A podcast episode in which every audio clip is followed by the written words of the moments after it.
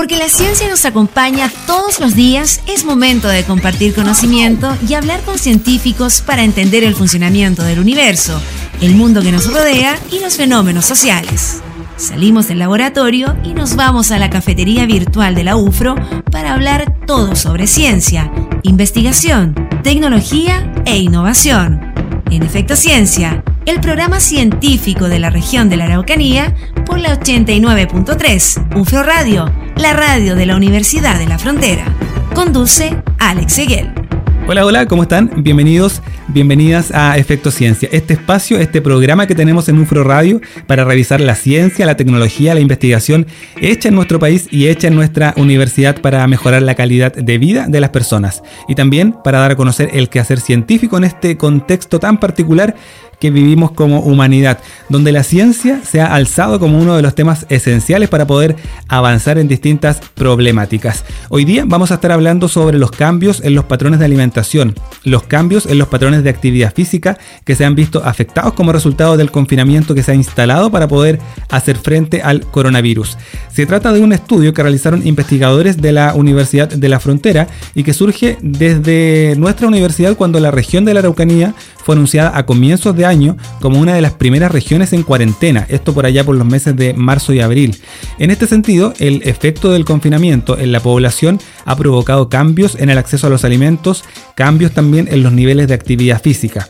Un tema importante considerando que nuevamente en la comuna de Temuco y en la comuna de Padre Las Casas estamos en fase uno y por lo tanto tenemos que también ir avanzando en cómo eh, revisamos este tema de la alimentación y este tema de la actividad física. Y además un tema importante no solo por eso, porque previo a la pandemia por covid diecinueve ya veníamos con otra pandemia, silenciosa pero que estaba, que, era la, que es la obesidad.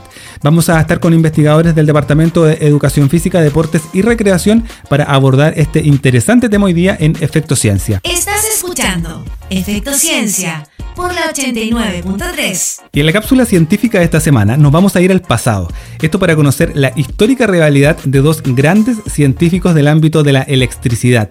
La rivalidad entre Nikola Tesla y Thomas Edison es sin duda la más interesante y más conocida en el ámbito de las ciencias, y a más de ciento treinta años de lo que se conoció como la Guerra de las Corrientes, el tema aún despierta intensos debates y discusiones al respecto.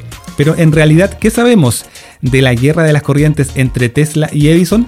¿De qué se trataron sus propuestas basadas en la corriente alterna y en la corriente continua? ¿Cuáles son las ventajas y desventajas de ambas propuestas y qué generó justamente estas diferencias?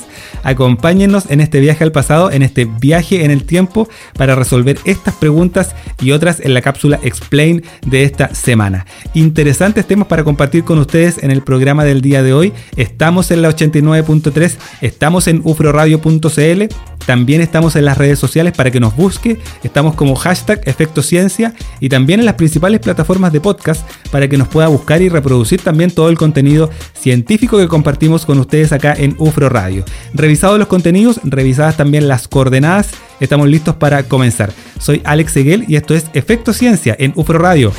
Estás escuchando Efecto Ciencia por la ochenta y nueve punto tres, UFRO Radio, la radio de la Universidad de la Frontera.